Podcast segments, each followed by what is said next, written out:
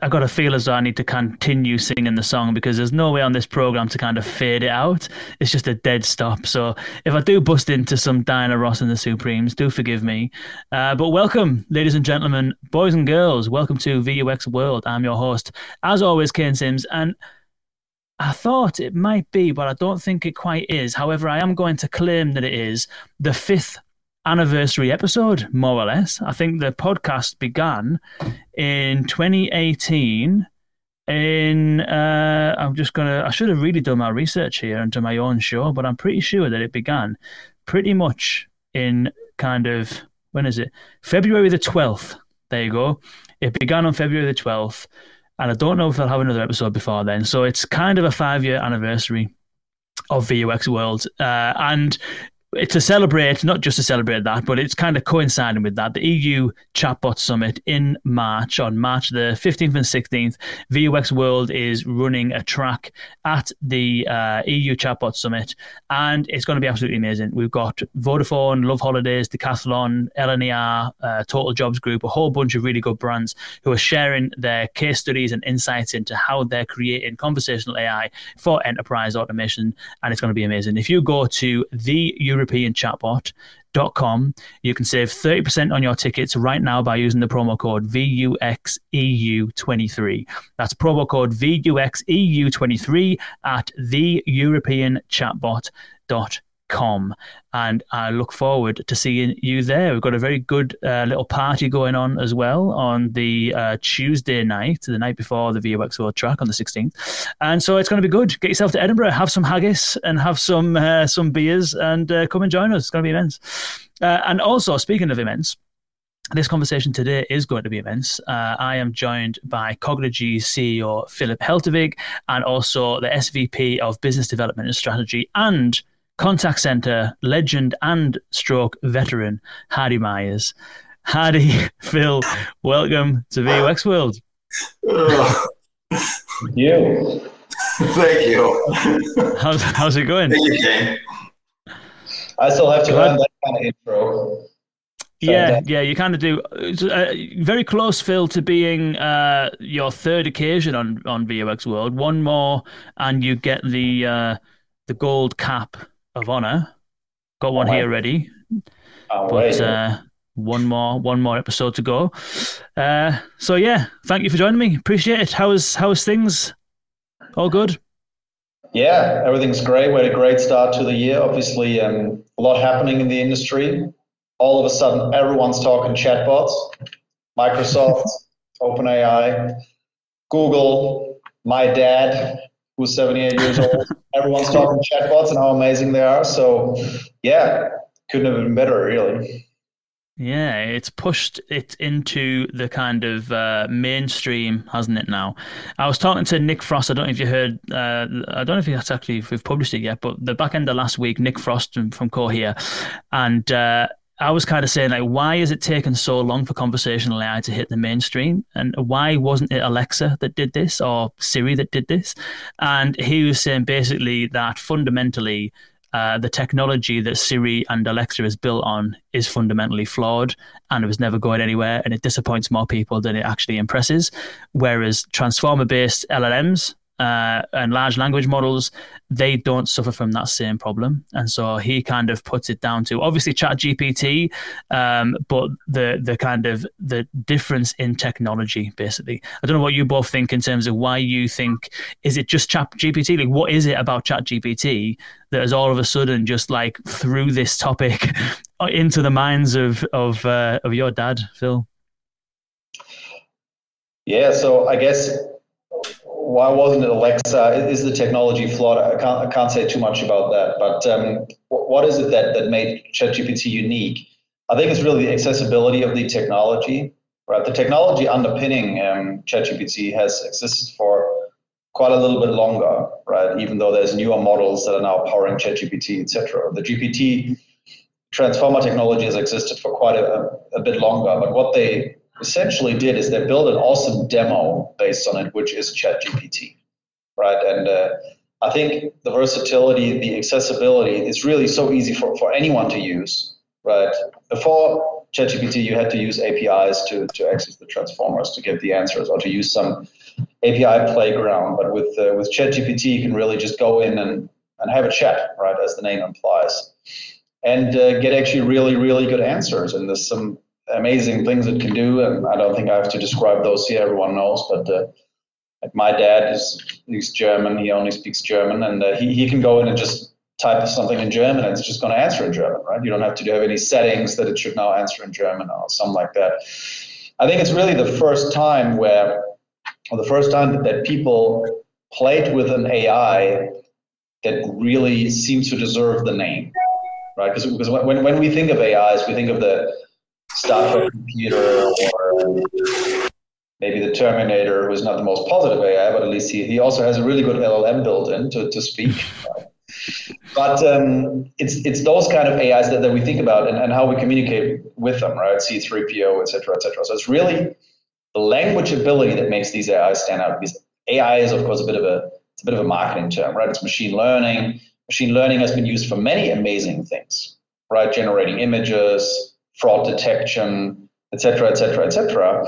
But it, this is a really tangible example now of an AI slash machine learning technology built in an awesome demo that anyone can use, that anyone one can use for free as long as it's available. We've seen that it had some problems with load, and where the results are really at a level where you would say, okay, this really for the first time feels like me speaking with a semi-sentient, it's not sentient, of course, but something that feels like that, right? Like really like an AI. So I think that that really made all the difference. Mm. What were your thoughts, Hardy? What have you noticed since since the? Yeah, uh, no, I agree with Phil. I, I just think that automation is such a focal point for businesses, and to see uh, this technology, you know, sort of bloom right in front of us as it has via this Chat GPT demo, as Phil mentioned, is is really gotten everybody reinvigorated. I would say about it. Mm. What I'll say is a pet hate of mine. Not pet hate. Hate's a strong word. Pet peeve is how a, a lot of things that have happened since the dawn of ChatGPT eh, are not necessarily ChatGPT related, but they use the ChatGPT name in order to kind of, I suppose, capitalize on on the hype, so to speak. Like I won't mention the the provider, but there was something announced uh, either this morning or yesterday, not Google, but some some other, which is ChatGPT infused platform kind of thing. And it's like, fair enough, you might be using GPT 3 or 3.5, which is the underlying language model of ChatGPT, but it doesn't have the, the reinforcement learning on top of it. It doesn't have the kind of additional training that ChatGPT has gone through to get it to what you've just described, Phil, which is that open conversational interface that you can ask it anything and it'll respond to you conversationally. So it's, it's, it's, strictly, it's not strictly using ChatGPT. Um, yet there is it seems as though, and I won't get onto the YouTube situation. I don't know if you've been on YouTube and you saw how many videos there is about how to make eight thousand dollars a day using ChatGPT, how to use ChatGPT to set up X, Y, Z businesses, and it's all of this kind of like seems to me to be fairly shady kind of goings on. So uh, on the one hand, you've got this this thing going on, which is really bringing this technology into the mainstream and into the limelight, which is great for companies like Cognigy, great for companies like us that kind of cover this sort of stuff and consult in this area. But at the same time, you've got to then deal with a little bit of mixed messaging around people trying to capitalize on on the hype, a little bit of kind of like snake oil in a sense of, of people with get rich quick schemes and all that kind of stuff. And my concern is a little bit like, does it end up kind of doing ChatGPT and conversational AI a disservice, or, or, does it paint it with a bit of a negative brush? I don't, know, don't know what your thoughts are around some of the either the hype or some of the potential misinformation that comes along with with that attention. Well, I think you, you gave a couple of examples there, right? And um, I think anyone, uh, at least myself, I've also probably been guilty of, of calling it ChatGPT when I should have said GPT instead. In our webinar that we did, we called it generative AI which uh, isn't a great term either. Even Sam Altman said that uh, he really hopes this term doesn't stick. Should we hmm. call it GPT? It is it, GPT is, is the correct term to use, right? Because we're obviously using the GPT-3 uh, APIs. but then, of course, if you use ChatGPT and you get five times the signups to whatever you're doing, then you're just going to use ChatGPT, right? And yeah, it's, it's somewhat despicable, but then you could also say, when AI first came around, not first, but in this newest wave, uh, every product claimed it's AI powered, even though only 10% were AI, powered. So it's kind of the same. Mm. This is marketing. Now, of course, looking at some of the more, more shady schemes out there, that, that is, of course, despicable. I think that's normal though with any any type of new technology that comes out. People are trying to capitalize on it, and uh, maybe you should have tried. Yeah, I bought my newest watch by following this video, and then I made 8k a day, and I bought the watch. oh, that's, that's, that's, not actually, that's, not actually, the case. But I did come up with, um, whilst using ChatGPT, I, I, came up with a with a couple of business ideas uh, myself, where I thought, you know what, if I weren't doing Cognigy, I would just do that. Like one example is my um, my dad, we're speaking a lot about my dad here on this podcast. My dad um, got a health check done. And then when you when you leave the doctor, you get this this doctor's letter, and it's full of terms that, that normal human beings cannot comprehend? So we said, okay, um, how, how, do we make sense of it other than calling the doctor? And we just copied the whole thing into ChatGPT, obviously without a name. And I said, hey, can you please summarize this for someone who doesn't know a lot about medicine? And it came out with, a, with mm. the perfect explanation of what it was. We know it's perfect because we actually did show it to a doctor. And I thought, you know what? You can make a business just from that, right? It's yeah. a bot on WhatsApp that you have, and you go like, send me anything you don't understand, and I'm going to explain it to you. Mm. And um, so there are actually a lot of amazing opportunities. And, and let's not forget, we've all really just started with this Okay, mm. two months ago, most people had never even heard of ChatGPT or GPT, for the matter, or large language models, right? Of course, we had heard about it being in the industry and, and doing research around this, but most people had not heard about it. And now everyone's heard about it, right? You can go to the supermarket and the cashier has heard about it. so we are at, at the very beginning of the emergence of a type of machine learning slash artificial intelligence tool set right, that is going to have such a big impact on, on so many areas of our lives, right? Whether that, obviously, when it's at work, but also in, in our private lives. I think this is a new AI revolution that has just started. Someone compared it to the um, to the release of the first iPhone. I think this is not uh, this is not an exaggeration. I think it might be even bigger than that, right? The, Im- the impact and what's especially astonishing. I mean, the first iPhone was released. I, I, I didn't buy the first one. I think I bought the third one. So it took even me as a techie a while to, to adopt this technology. Now we're hmm. talking, uh, I think someone, uh, I read it somewhere that um, ChatGPT is close to 100 million users, right? And, and, it's been out for like two months or something like that. So it's, mm-hmm. it's right. And so the, the speed of the adoption was crazy. The ease of the adoption was crazy. I mean, we, we integrated it within four weeks into our platform, as, as you know. Mm-hmm. And um, but even even large companies like Microsoft, Microsoft has already brought, um, brought out the first tools that are powered by GPT technology, right? With uh, I think it's Viva Sales they brought mm. out. And, um, it's crazy how fast all of this is moving. And um, so yeah, there's a of course coming back to your question that there's always some negatives, but I think overall this is a super exciting time and. Uh, for us, uh, it's the best thing that, that, that could have happened with AI because now everyone's talking about it and you asked the question, why wasn't it Alexa? Why wasn't it pre- prior chatbots? I think previously everyone, when, when you asked them about bots, they recounted their negative experiences that they've had, mm. one of them. Now, when you ask someone about bots, they're talking about the amazingly positive experience they have had with uh, with ChatGPT and related technology, right? So, I guess especially for our industry, it's also extremely positive. Mm, absolutely. Um, Winston's gone mental downstairs. My son must have just come in from school. He always wants to be on the podcast, Winston. If he's not down here trying to get some some camera time, he's uh, he's barking downstairs. uh, so so that kind of kind of draws another another kind of question, which um, which I posted something yesterday or the day before on on LinkedIn, which was I remember the guy's name because it's a cool name, Michael Jackson some venture capitalist fella uh, with a pretty cool name. Uh, he posted one of these memes, which I'm pretty sure you've seen before, and, and, I've seen this doing the rounds over the last few years. But it recirculated again, which is um, it's like a for, a cartoon of Scooby Scooby Doo, the cartoon, and there's a um, one of the kind of bad guys is wearing a mask and it says something like AI company. And then the second part of the meme is the mask's being taken off, and then underneath it says GPT-3. And the post was basically saying, like, cue the next generation of companies that have AI in their name and they're passing themselves off as AI companies. um, and there was a really interesting discussion going on in that thread, which I think it would be good to get your kind of perspectives on. Like, because there's tools, like, it's different for Cognigy because you're integrating LLMs into a platform that already exists. It's got a bunch of different features. It already found product market fit. It's already a product. It's already a thing that utilizes lots of different like capabilities of AI. Whereas there's other companies that have just been created in the last year or two that are essentially solely built on top of GPT-3 exclusively, and very many of them not actually using any other language models, just GPT-3, that call themselves AI company.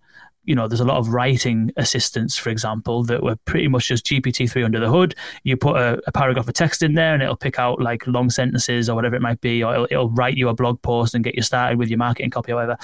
And so, the, the the discussion in this thread, which I thought was really interesting, was to what degree are those companies actually AI companies? To what degree are those companies placing a whole lot of kind of risk in terms of their core USP being based on the offerings of OpenAI? The algorithm can change at any moment in time, the prices could hike at any minute. And do you really have basically sellable IP in that case? Or is it the equivalent of using AWS for hosting your website? You know, are we getting to? Uh, do do you see? I'd be interested to get both your perspectives on this. Do you think that the large language models provided by OpenAI, obviously there's others, Cohere, AI twenty one, etc., etc., are they essentially going to be the equivalent of cloud infrastructure?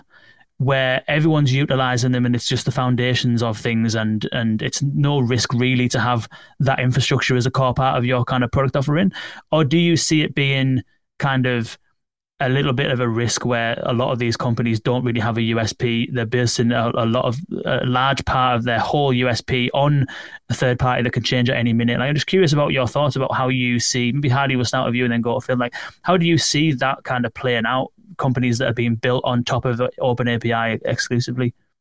Yeah, no, I, I think short answer is Microsoft making a huge investment into it and uh, making it available via Azure is pretty much the legitimization of it that um, certainly enterprises would look at um, as they're considering using the technology going forward.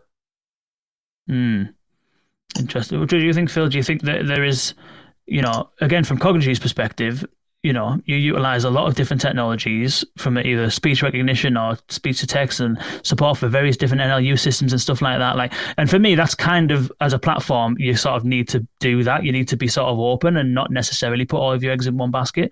But if you look at other companies, like some of those maybe writing assistants or anything, I know they're different companies, but like, is it is it kind of wise to put all of your eggs in in the OpenAI basket or or not? Sure. Well, firstly, about the cartoon that you referred to, this is actually the, I mean, just to reiterate what you said, so that it's a Scooby Doo cartoon. There's a hooded figure and it says AI on top, and then they pull off the hood and then it says ChatGPT, right?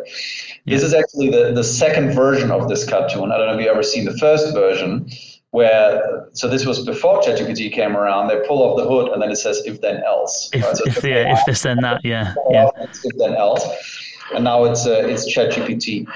So I, I would argue that um, well, I, I, guess you're asking two questions, right? The, the first one is is it going to become a a base technology, fundamental technology that others will build on top of? I think uh, my answer to that is is definitely yes. I'll get into why in a second. The second question is, do I think it's wise to put all of your eggs in one basket? I guess this is this depends on the business, right? I mean, there are businesses that are offering uh, CRMs uh, based on on WeChat, right? Yeah, okay. What if WeChat changes the APIs? What if WeChat starts charging hundred thousand dollars a day for the APIs? This is all eggs in, in, one basket as well, right? There are companies that are only building connectors for Salesforce. What if they shut mm. down their APIs for that? So there is a certain level of risk, but I think it's manageable risk, and it's it's very valid to build your offering based on those types of APIs. I think, especially with large language models, many companies will be forced uh, to build on top of existing models that are offered as a cloud service by the likes of Microsoft, what, what Hardy alluded to, right? And which, which also, I mean, if, if it's OpenAI, which is still a rather small uh, US based company, or whether it's Microsoft, which has the ability to roll this out at scale across different regions, it firstly there, there is the surety okay this this can be handled in a data privacy compliant manner et cetera et cetera but it's also microsoft is is the powerhouse in enterprise and they bring this out as an api there is literally zero risk that they're going to retire this tomorrow out of, out of nowhere right so I, I think this Hardy made a very important point there now um, because of that I think it is easier for companies to adopt it and, and to then use it as their prime large language model provider. And quite frankly, there's also no other choice, right? The, the training cost for a model like GPT-3 is outrageously high because there's two components to the training cost. Everyone always talks about the, the GPUs and, and the cycles, which goes into the, uh, I think, five, six, seven million dollars for one training. Mm. That's fair enough. But what's really expensive is the human feedback part of the reinforcement learning through human feedback, which, which is what it is. Because there you are hiring armies of people that are sifting through the content, either cleaning the content or making sure that they're putting in the right content. Yesterday, I read an article that said that uh, OpenAI had hired more than a thousand developers, software developers, that were doing nothing but correcting slightly buggy code or improving on code, but not code of the machine learning models themselves, but code that the machine learning model was reading so that the model would learn how to debug code and how to spot uh, mistakes in code and, and be able to fix that. So that's a thousand developers. Now think about it, developer salaries, and then then you know how unbelievably expensive this whole um, this whole exercise is, right? And smaller companies, even though Cognigy is not, not that small a startup anymore, but even for us, this is a cost that, that we, we could just, uh, especially for the creation of a single model, um, shoulder, right? And which is why we and many others, I think in the future, need to rely on publicly accessible models like the ones that Microsoft's offering now. Obviously, Google is planning to release something uh, this week as well probably Amazon, uh, IBM, and the other big cloud providers are, are going to follow suit.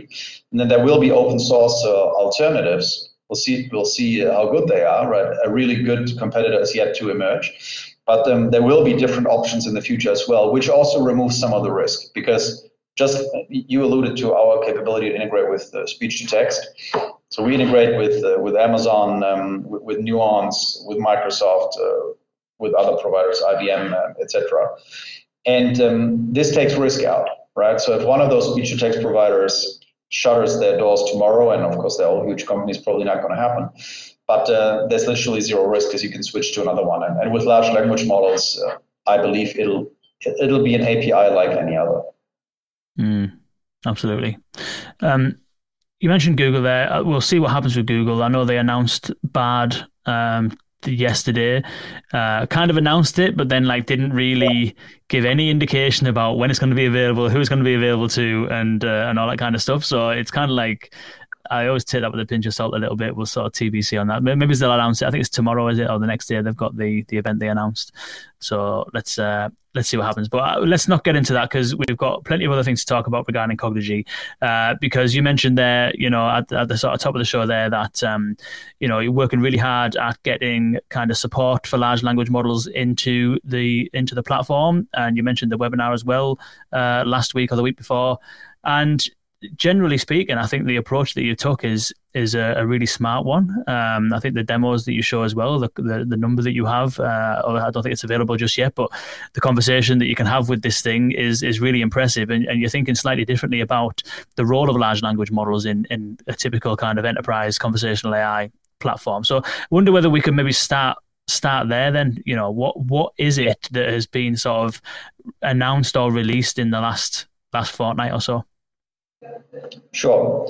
So we um, we started looking into, into the newest uh, OpenAI GPT models, so that it's dubbed GPT 3.5 um, uh, late last year. and we looked into use cases uh, for a platform like Cognigy. There's obvious obvious use cases, right? There's a use case of generating example sentences, and I know you and I we had an interesting chat about that, but we can we can get to that in a second. Mm. Generating entities uh, like uh, collections of, of, of slots, right? lists of cities, airports, uh, etc. Um, rephrasing outputs is also an interesting one where you can define an output that a bot's supposed to make. So let's say um, your flight has been booked at the end of a flight booking process. But what you can do now, you can take all the user inputs in to contextualize the output, right? So it could, for example, without me templating that, it could say, oh, Phil, uh, your flight to your honeymoon has been booked. Um, I hope you have a great time, right? So, so something like that. That's what large language models are, are really good at.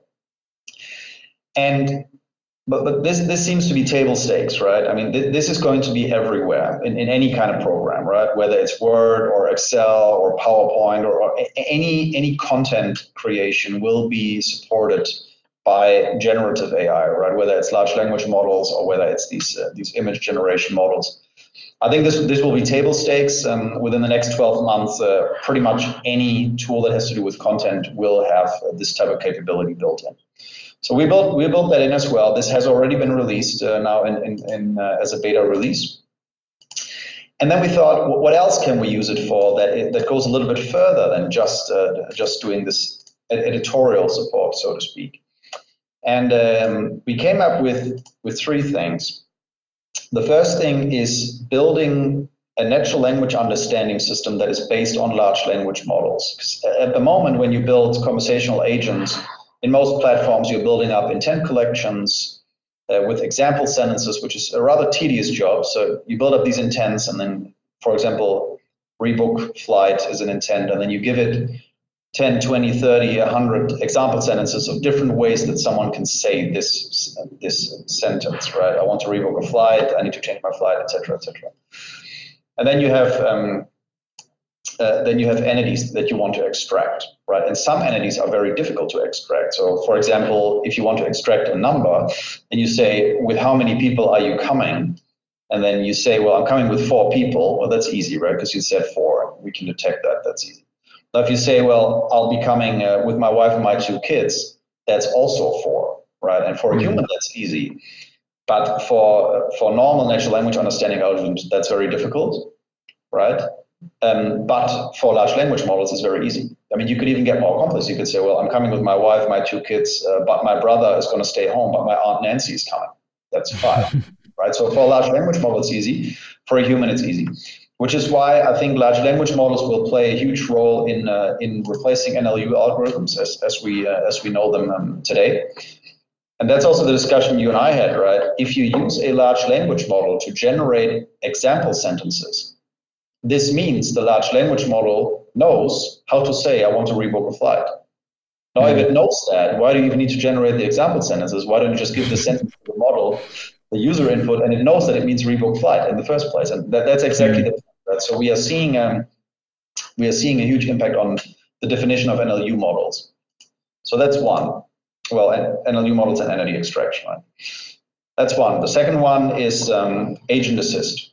So the field where you have a human customer speaking to a human contact center agent and a bot or virtual agent or whatever you want to call it is listening in either on the call or the chat and providing information to the agent in real time.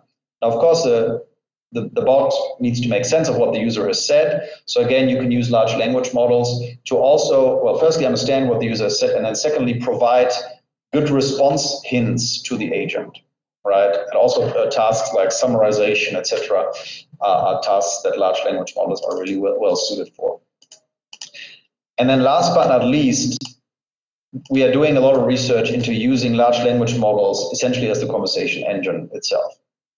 Right? How can, mm-hmm. and, and this is something we saw with the phone call example that we gave on the webinar. It's also on YouTube. You can, you can check that out. This is not fake, right? I mean, you have the number, you have, you have called mm-hmm. it. And, uh, this is the type of experience you can have where once LLMs embedded into a conversational AI platform manage the conversation, right? It's completely natural. You can go off course. You can control how far you can veer off course, right? You don't want to go down a, down a rabbit hole. But um, the ability of, of large language models to hold conversations like that in a contextual way is just amazing, right? But it is really only amazing because a platform like Cognigy maintains the context. A, co- a platform like Cognigy constructs the prompts that are being used to call the large language models. And a platform like Cognigy can also add one very important piece to the whole puzzle, which is the ability to connect against backend APIs. Because LLMs cannot do that, of course, right? I think a lot of people are forgetting what LLMs really are because they seem so human-like, they seem so intelligent. They are not intelligent and they are not human-like. They are literally autocomplete tools. They are autocomplete mm. on steroids, and they're literally just that, right? They autocomplete sentences word by word, adding the word with the highest probability. They don't have computation. They don't have other logical computational capabilities. They can't calculate numbers, right? They can't uh, uh, they can't figure out if, if a date is a Monday, for example, right? We had this example when we built this phone bot where you call the bot and so for example today is the, the 7th of February, right? And then you would say to the bot, I want to make an appointment for tomorrow, and then the bot would say, ah, um, tomorrow, uh, the uh, 1st of February, uh, it, we're not available on the 1st of February. And you go, well, it's not the 1st of February, it's the 8th of February, right? because today is the mm. 7th. Now, if you provide the LLM the information that today is the 7th, then it would say, ah, tomorrow uh, on the on the 8th of February, we open at uh, 10 a.m. Is that fine for you?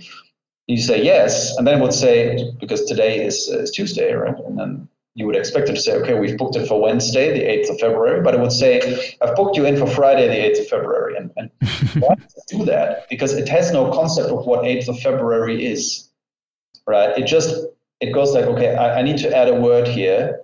Friday has a high probability. I'm just going to add Friday. Mm. Right. And that's why sometimes ChatGPT or GPT in general hallucinates information. So this is an hallucinated piece. But by adding, embedding it into a conversational AI platform, we can minimize such hallucinations by providing it the right context. Because if you provided the context that today is Tuesday, the 7th of February, 23, then it will say, I've booked you in for tomorrow, Wednesday, the 8th of February, right? So we can provide the necessary context for the LLM to actually output more truthful information. Mm. In that in that situation, there, you need to manage a lot of context, and a lot of the um, you know that meme you were talking about, which is AI disguised as if this then that statements. A lot of conversational sort of modeling is kind of a lot of that. Okay, if it's Wednesday today, then tomorrow's Thursday. And if they want to book something for four o'clock, then check if we've got availability. If we don't have availability, then offer this instead. And there is a lot of that kind of logic, basically, if this, then that. So if you're using the large language model to in this con in this role, yet all of the context is stored within Cognigy you know what turn of the conversation is. You know what information you've collected so far. You know things like dates and times. You've got integration into backend systems, so you can pull things like appointment availability and stuff like that. What does the large language model add that Cognigy doesn't already do if you're already managing all of that context? Does that make sense? Yeah, no, it totally makes sense. So I'll give you an example. So you, are very right. I mean, you can you can already with with ex, existing or before LLMs uh, existing NLU technology and conversational AI technology, you could build very useful bots, right? So let's say you want to uh, book an appointment. It's going to say, um, "Are you booking the appointment for yourself?" Yes. What's your first name? Kane. What's your last name? Simms, etc., etc. Now, if the conversation goes like this, are you, are you already an existing patient? And you say, um, I actually have no clue. How would I know? If the conversation designer has not anticipated this question when building the bot, the bot will say something like, uh, sorry, I did not understand that. I need a yes or a no from you. Right? And that is a very frustrating experience for a lot of customers. Now, the way we've catered to that in the past is that over time, the bots get better they learn, but they, they really learn by us measuring what are the things that people are saying in certain parts of the conversation that the bot did not understand, and then prompting the editor to uh, enter enter this type of information.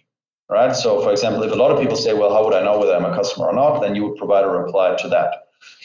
Now, large language models have this base layer of conversation ability already built in, right? So, if they know you are a, a you're a clinic and the question has been asked whether you're an existing patient or not, then they will answer something like, well, if you visited us before, you, you're probably an existing patient. But let me look you up. Uh, please give me your, your name uh, your, and, and, phone number or something like that. Now, of course, you, you do run into the risk of it hallucinating an answer that is incorrect. Maybe you are not a patient if you visited the clinic before because the clinic has only just opened. Maybe you are an existing patient if you've signed up via mail or right? And in this case, you need to provide the LLM such information so that it gives the right answer. And then it becomes an interesting mix of large language models, knowledge search, contextual management, and then how you put all of that together. Obviously, I can't go into the details because that, that is really the IP of what we're doing, right? But the result is an almost magical conversational experience where you have correct context and the right answers that are not just made up by the LLM, but that are actually relevant to that company or to that bot that you're dealing with. But the, the customer can verb, of course, like that. And you will not stumble as in like, oh, sorry, I don't understand that. Please give me a yes or no. Because I guess we can all agree that it's rather frustrating. Mm, absolutely, absolutely. Um, there's a question from Richard, which I'm going to put to you, Hardy, in a moment. Um, before, just before that, the the concept of how you just explained it there is is a is a a valid one, and I think it's a, that's a common philosophy from what I've observed so far with other kind of platforms and the way that lots of people are thinking about this, which is that you have the kind of platform infrastructure which you've just described there as being the context management and stuff like that. And that is a real key component. And the large language model is almost used in support of that. So Cognigy is managing the context of the conversation. Cognigy's got all of the information around the, the, the state of the conversation as it stands, and it's pulling in the language model to help generate responses in potentially those areas where you mentioned a designer didn't think about or didn't find evidence of the requirement for a certain intent. Which is kind of like I would say that in that model, the LLM is supporting the existing infrastructure, the existing architecture when I spoke to Nick Frosst from Cohere last week, he kind of said that in his estimation, he sees that that that kind of model being so context and platform on the top with LLMs underneath supporting, he sees that being flipped on its head in future, where actually the large language models will be driving the conversation and managing the context. And the platforms will be used as the fallback in case of a hallucination or in case of misinformation. Uh, do you think, based on what you've been doing with with LLMs, that that approach is feasible, where everything's actually driven by the LLM first and foremost, and additional features are used in support of the LLM, uh, or or not? Well, it's an interesting question. I mean, it's a bit of guesswork, right? Because we really don't know what capabilities uh, LLMs uh, will have and whether they're actually going to be LLMs at that point or whether they're going to be called something else. but um, I mean, if we look at the definition that I gave earlier, that at the moment LLMs are, are literally autocomplete tools, right? And I mean, yes, they do have context, but but you need to provide this context, and it needs to be stored somewhere. I mean, an LLM is essentially a functional component. It, does not store something from one input to, to the next. Right? You need to store the context somewhere. So you need to have an, an overarching layer that, that stores the context. So I actually don't see that uh, being a part of the of the LLM. Now, now you could say, well, but ChatGPT stores context. Yeah, that's because ChatGPT is not an LLM, right? It's a demo website where they re-inject again uh, what what was already said in the conversation. That's how it maintains context. So I, uh, I'm not sure whether whether that's that's going to be um, the case. I do, however, think that there will be parts of conversations which are very structured, which do not require this super flexible moving around, right? Let's say authentication, right? You need to put in your customer number and you need to put in your uh, date of birth, and then it checks an API and sees whether you are a valid customer. You really don't need an LLM for that right? It's not it's not necessary. It's a structured process. Or at times, maybe the LLM also can't can't find a good answer for you, right? And um, one thing we are investigating is how to have structured uh, conversation fallback mechanisms in the platform. So you, let's say you're asking for three slots via the LLM, and the LLM somehow doesn't do it within three uh, three tries. It can then fall back to a more a traditional approach, right? So I think it's really going to go hand in hand. But yeah, of course, I mean Nick uh, Nick is, is deeper into the whole research and, and development piece when it comes to um, uh, when it comes to uh, large language models. So certainly interesting to see what is going to come out uh, in the near future in terms of context management and, and also in terms of, of uh, the capability of these models in general. Mm, interesting, interesting. Hardy, let's let's let's bring you in here. There's a couple of questions coming through here. It'd be good to get your perspectives on. Uh, so Richard's asking, uh, beyond the agent assist model, similar sort of question when I'm talking about you know LLMs driving the conversation and and other things being behind it. So from an agent assist point of view, do you think that at the moment, obviously, the human is supported by the AI or the, or the LLM in this instance? Um, do you see a way in which potentially those roles are reversed, where actually it's the AI that's having most of the conversations with the human behind the scenes in support of the AI, in which case opening up a lot more kind of scalability because the one agent could potentially be monitoring three conversations. Sure stepping sure. in where required. Like, how, how are you thinking about the progression? Uh, I think some, some of that augmentation already exists, but uh, so I think that um, it it will. Yes, the short answer is yes. On that, I do think that that is a capability that you could see being used more widely.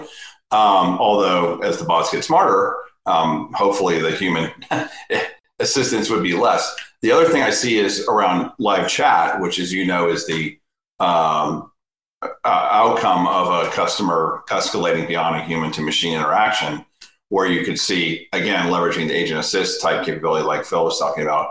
You know, right now a human is doing some number of chat, live chat simultaneously, and with the assistance of the uh, agent assist functionality, they could certainly be able to handle more capacity. So you're because they're you know the the, the bot's going to be assisting with accessing the information that the, that the agent needs to respond to the customer more quickly. So I see a couple of different, two different angles on on the issue, but uh, yeah, I think I think both are will be uh, are applicable and will be even more readily uh, leverageable by virtue of the large language models. Actually, if I may quickly say something there. So, the, yeah, as Hardy said in his first sentence, I mean, it's really not an LLM question. It's it's it's a conversational AI question already. Like how how do we so conversational AI is holding the, the conversation with the customer, and then it, it's kind of stuck. And then uh, can we get an agent in to, to help out real quick? This is something we already have in the platform we've had for years, right? Where we, we call it. It's probably not a good name anymore. We we came up with it before it was a thing. We call it one-shot handover. so uh, it's let's say a customer is being asked for for their zip code, and then they're entering something that's not a zip code, and then they do it again, and you, you can define that after X tries, and it can be after one try. Um, it's handed over silently to an agent. Well, you can you can configure it whether it's silent or not. But let's say you do it silent, and then the agent will read. Okay, the user put in, uh, "I'm from uh, El Paso, Texas," and then you go like, "Okay, their zip code three six. So the agent can answer the question for the user, or they can ask something back to the user, of course, and, and keep uh, keep on with the conversation or they can answer it for the user and hand it back to the bot. And then the bot, even though the, so the, the bot will all, all of a sudden seem really smart because let's say they said, okay, what's your zip code? The user typed, uh, I live in El Paso, Texas, and then the bot goes like, oh, perfect. So you live in 79936. Right, let's continue. So we, we already have this type of, uh, well, we call it one-shot handover, but let's say instantaneous and silent escalation. Yeah. yeah, yeah, yeah. I've come across that quite a few times actually. The the human sort of in support and, and in a voice setting that obviously becomes a lot more difficult because you need to basically almost have the human if you wanted to if you wanted to have it like authentic from an experiential point of view you'd need the human to be able to basically respond back in the same voice so you'd need like a, a speech to speech like Respeecher kind of solution or you'd need a very quick typer that would type back into the tts and stuff like that the, the, the difficulty is not the, not the voice because when you speak with a bot they're already using text to speech. Now, the silent handover in the voice case would to the agent not happen via voice, but it would happen via text. So the agent mm-hmm. types the answer and the bot speaks it with the same voice uh, as, as the bot was using. The problem is latency. Yeah, right? So when you do it in the voice case, even in the chat case, I mean, it'll it'll take a couple of seconds for the agent to pick up the conversation, read what's going on, figure it out, and, and do this. Let's say this takes 10 seconds. On chat, this is kind of okay. On voice, uh, everyone will just hang up, right? Because there's mm. a latency. Yeah, definitely. I do think that though that as we continue to strive to improve customer experience, that harmonious balance of human to machine and human to human, as we're talking about here with some of these examples, is really, really important to continuing to move the art of the possible forward on creating superb customer experiences. So I'm, I'm very bullish on on how this is going to help move that forward. Mm. Part of me thinks though that the whole and i am a total proponent of human and machines working together and that kind of one shot handover as you described there. The first time i heard about that from any provider i was just blown away. Like isn't that fantastic? That's a perfect example of humans and technology working together to create better customer experiences.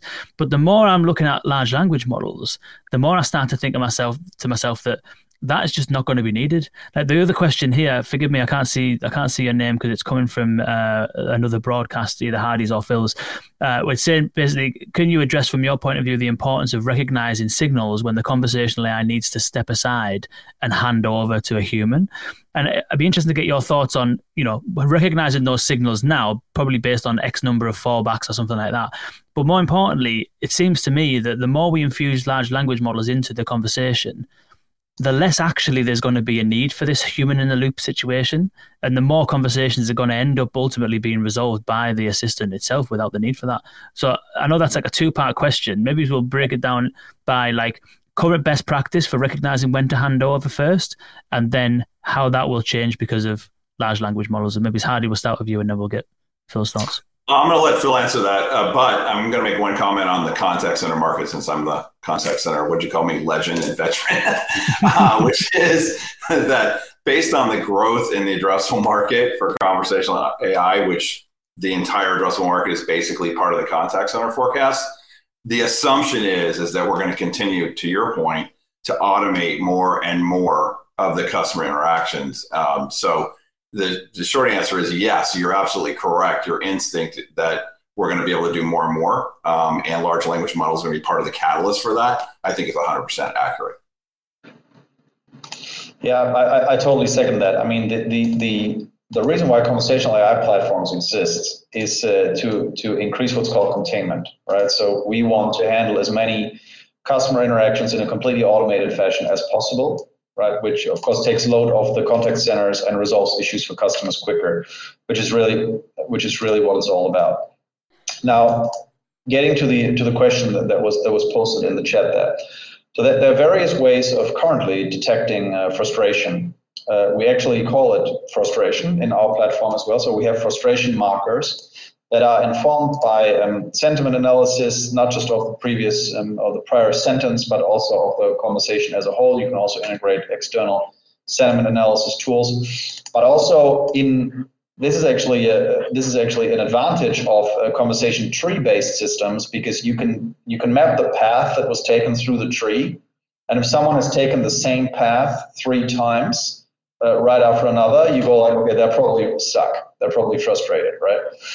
And so we measure this frustration marker, and then based on a certain level of that frustration marker, you can then trigger an action, whether that's a handover to a human agent or whether it is put, pushing them onto a different path uh, or something like that.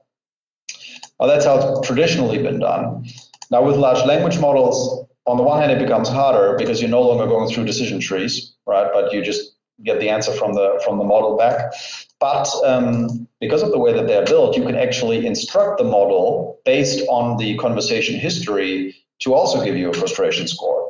Right? You can say on a level from one to 10, how frustrated do you think this customer is now? Because you could run into hallucinations again where the customer's not frustrated at all and they're going like, well, I think it's a 10, right? But it depends on how you, how you write the prompts. But I think this brings up an interesting question. Um, do we use, like when we talk about large language models, does it mean we have one large language model that does everything?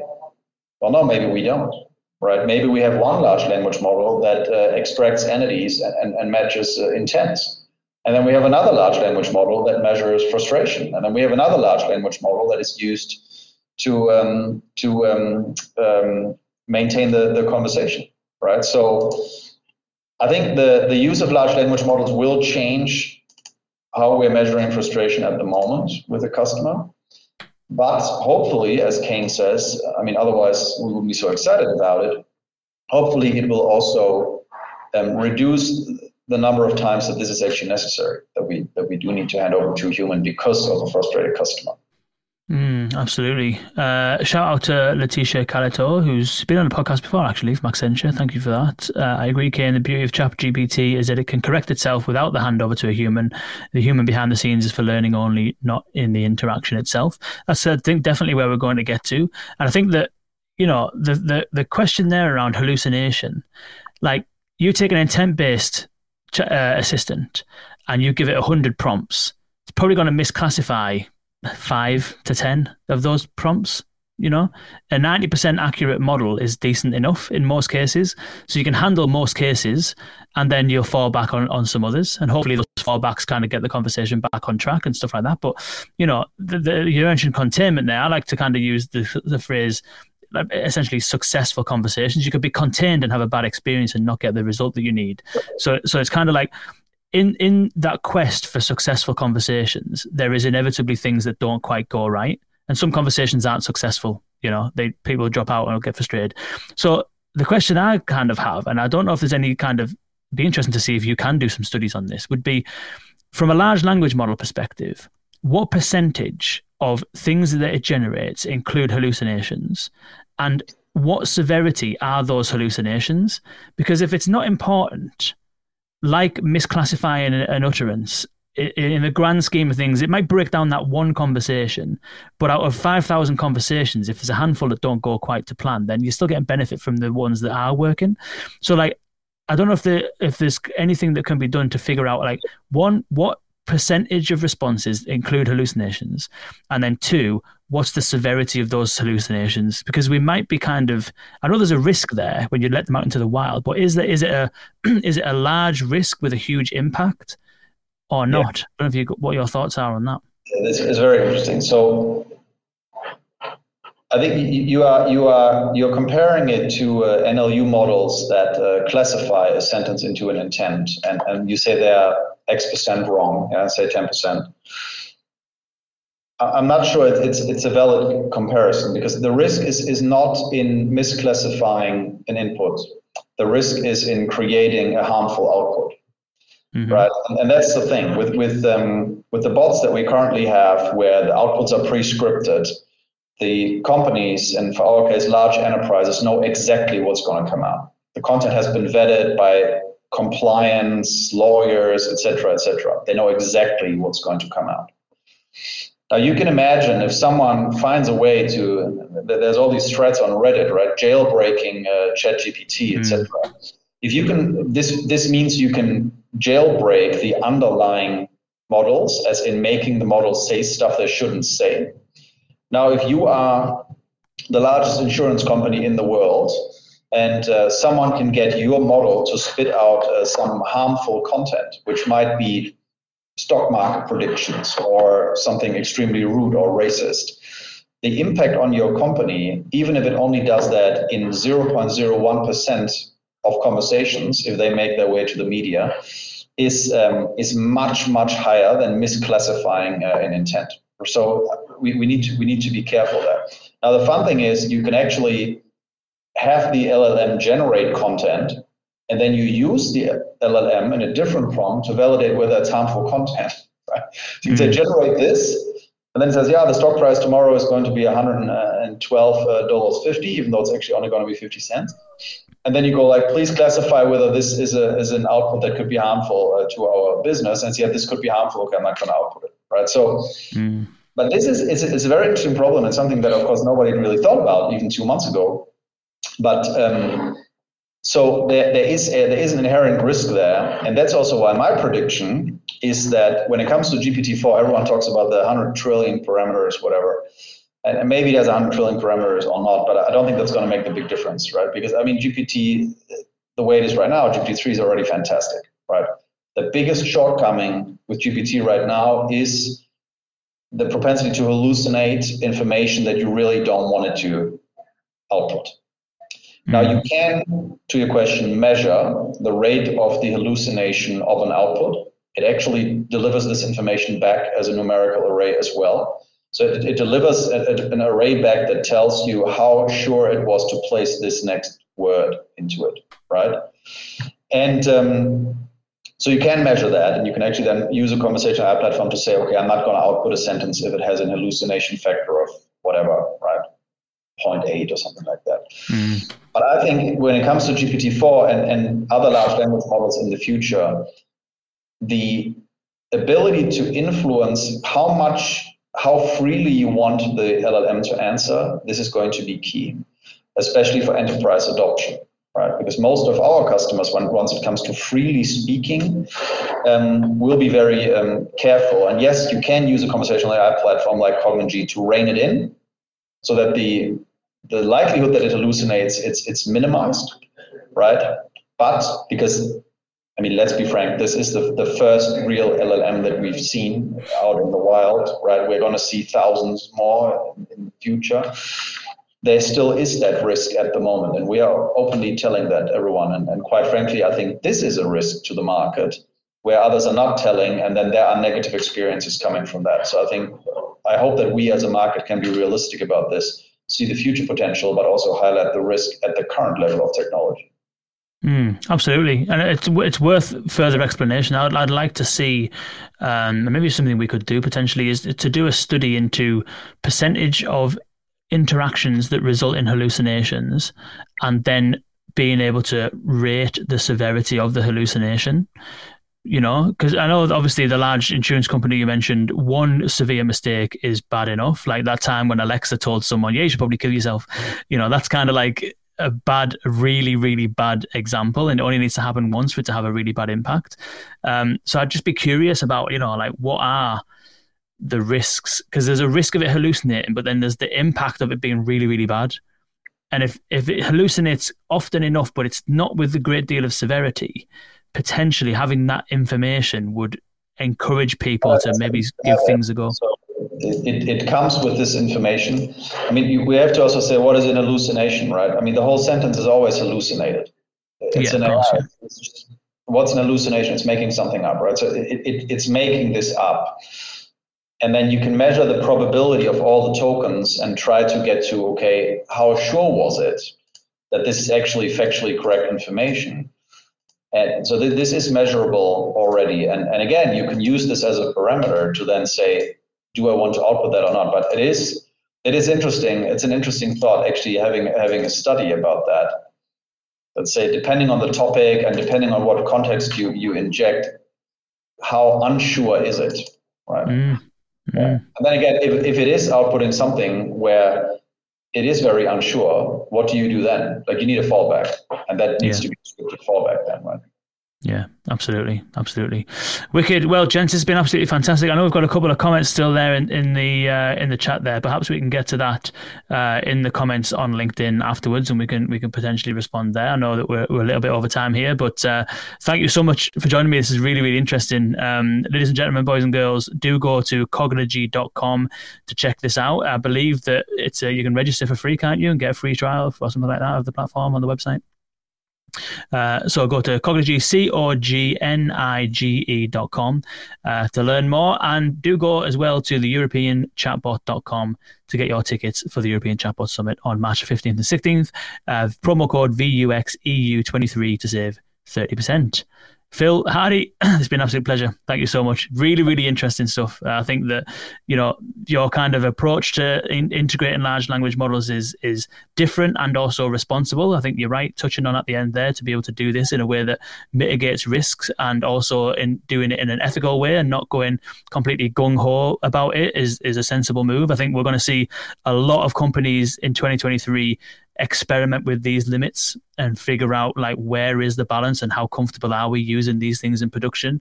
Probably being more on the on the generation creation side first and foremost generate sample utterances generate like randomized responses that we can edit and stuff like that classify uh, entities and stuff. But it'd be interesting to see when we start getting into like generative in production you know?